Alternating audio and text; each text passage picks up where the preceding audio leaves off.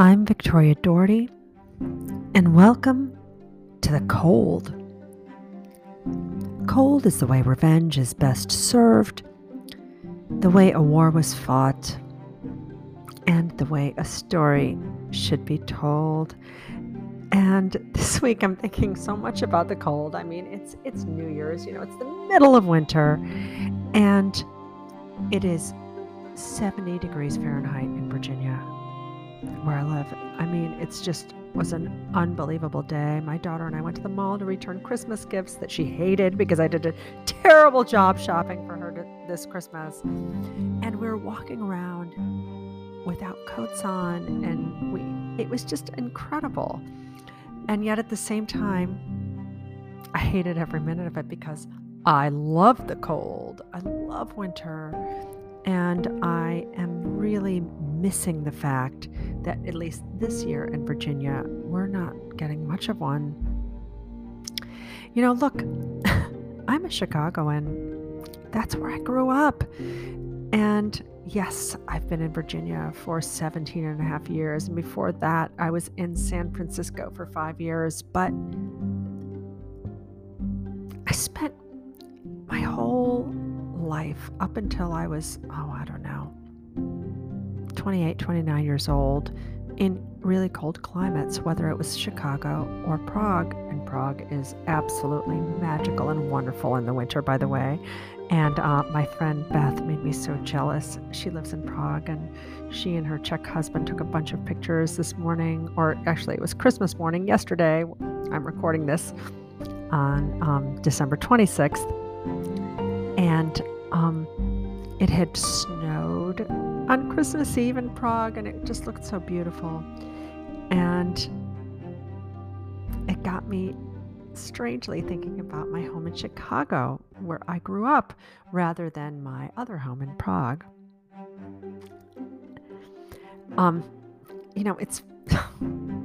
I want to talk a little bit about Chicago because it's just such a great city and it's it's getting a lot of bad press and deservedly so because of the murder rates and what is going on there and how just absolutely tragic it is um, that so many people are being shot and I I hate reading about the violence that I see there because the place is so magical that it's it's difficult to really explain it, especially to coasters, because um, coasters meaning people on the coasts in the U.S.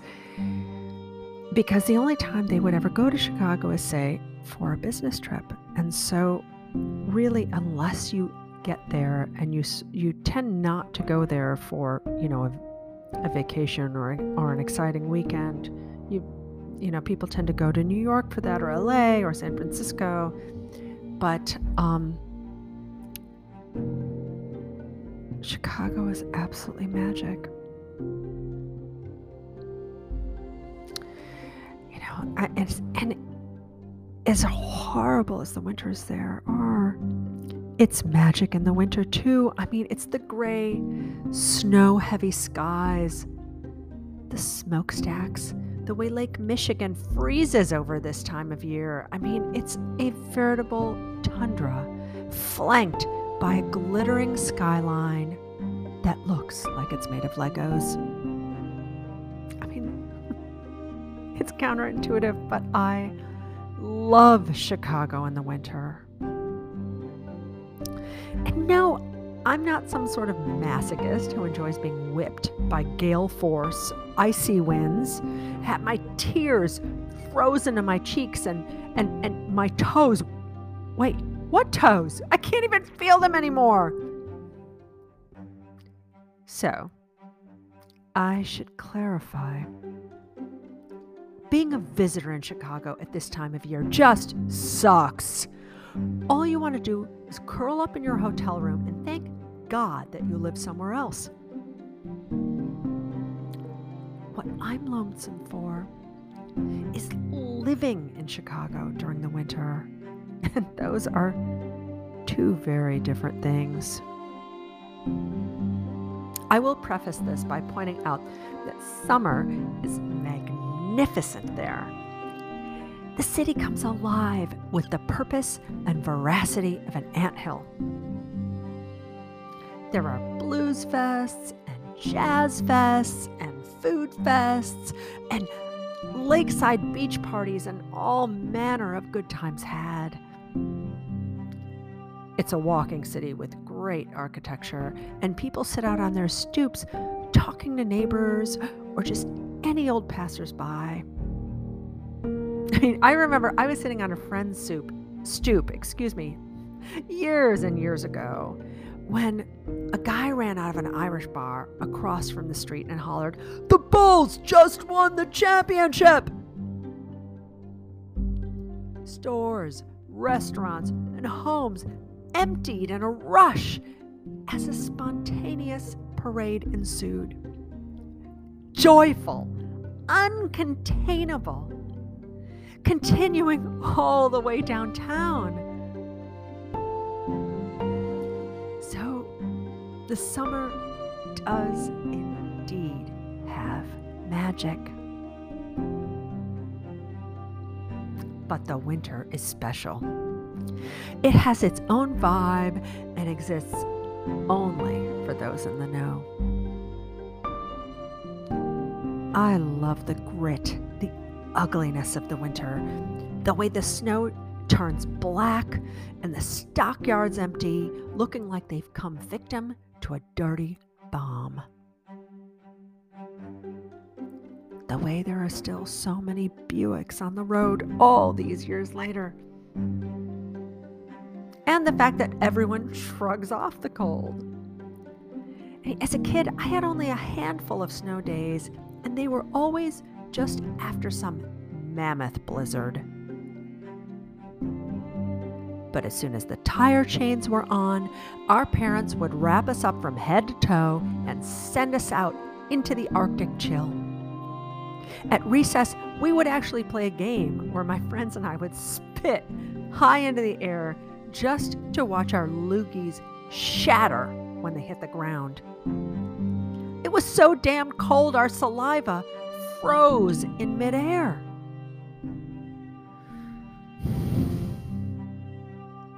And winter is when Chicagoans are at their best. Like when my roommate, when I had just out of college, she brought home some Australian tourist who'd been locked out of his hostel after missing the midnight curfew. And no, it wasn't a hookup, it was a kindness. I hope you don't mind, she said. I didn't. We set him up on our couch, gave him a key, and let him come and go for the next few days just to save him some money. My roommate even lent him, her car because that's just how we Chicagoans roll there. He hung out with our friends, we let him tag along to some of the best places nobody knows about, cooked many of his meals, and made giant bowls of popcorn as we entertained ourselves to the sounds of our neighbors' screaming fights. That was a favorite pastime in my first post college household. I'm going to have you killed, you don't have the wit to have me killed, you moron. Shut up! No, you shut up. Well, what do you want for dinner? Let's get Chinese. This was an actual exchange. I wrote it down in my journal. And all of this was done during a deep freeze, too, I mean, those happen at least once a year when the temperatures plunge, excuse me, to around eh, 26 degrees below zero without wind chill. This poor Australian bloke who my roommate had invited in, this guy had chosen to come to Chicago at the worst possible time. He was traveling America for most of the year, and for some reasons that defy logic, he made his way up from Florida instead of continuing laterally and staying snugly in the south?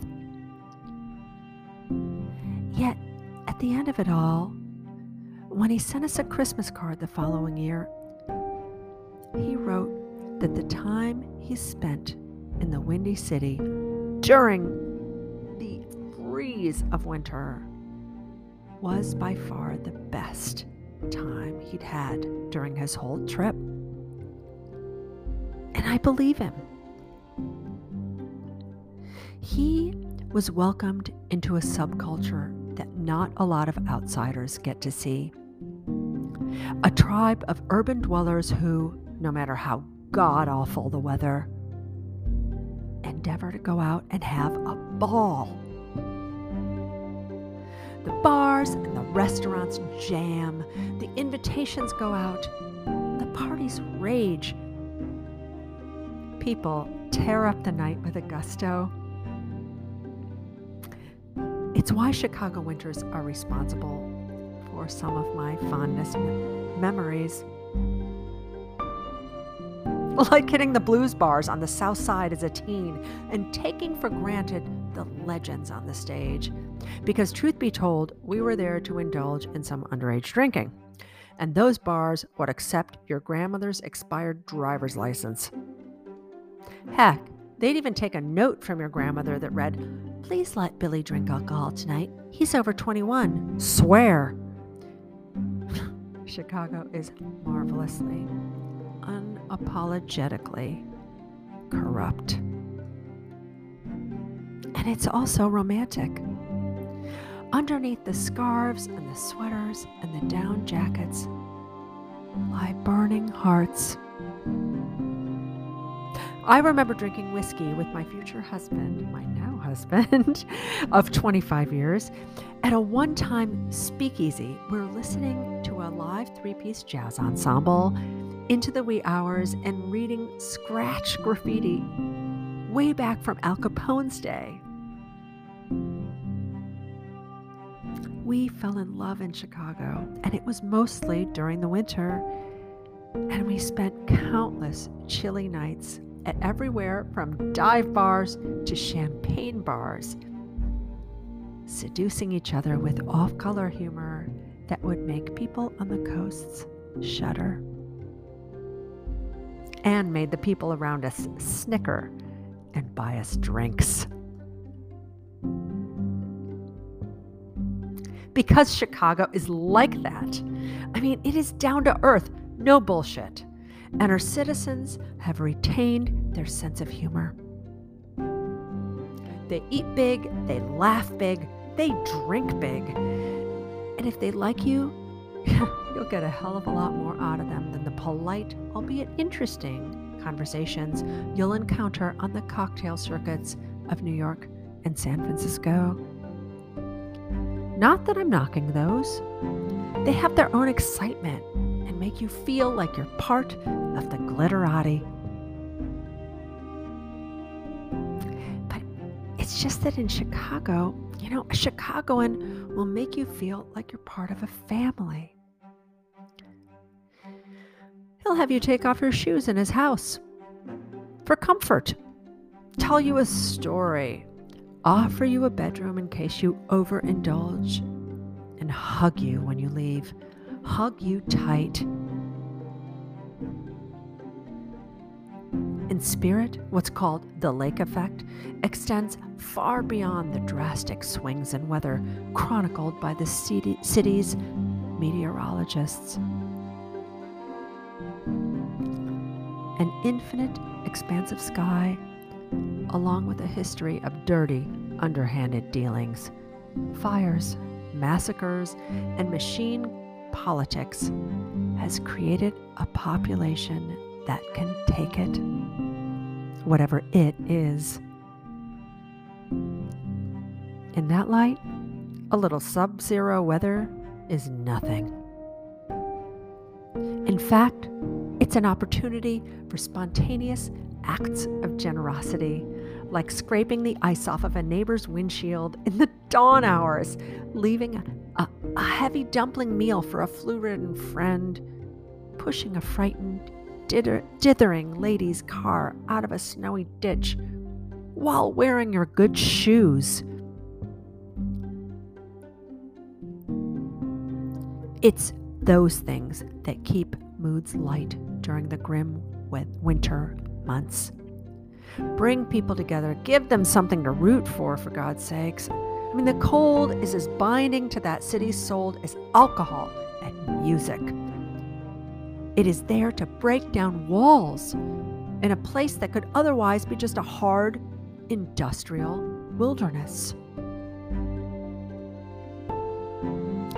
The cruel nights and bleak, unforgiving days way for what really makes Chicago hum and hiss and pitter and pat when most towns stop dead in their tracks, leaving citizens to hole up in their homes until the snow melts.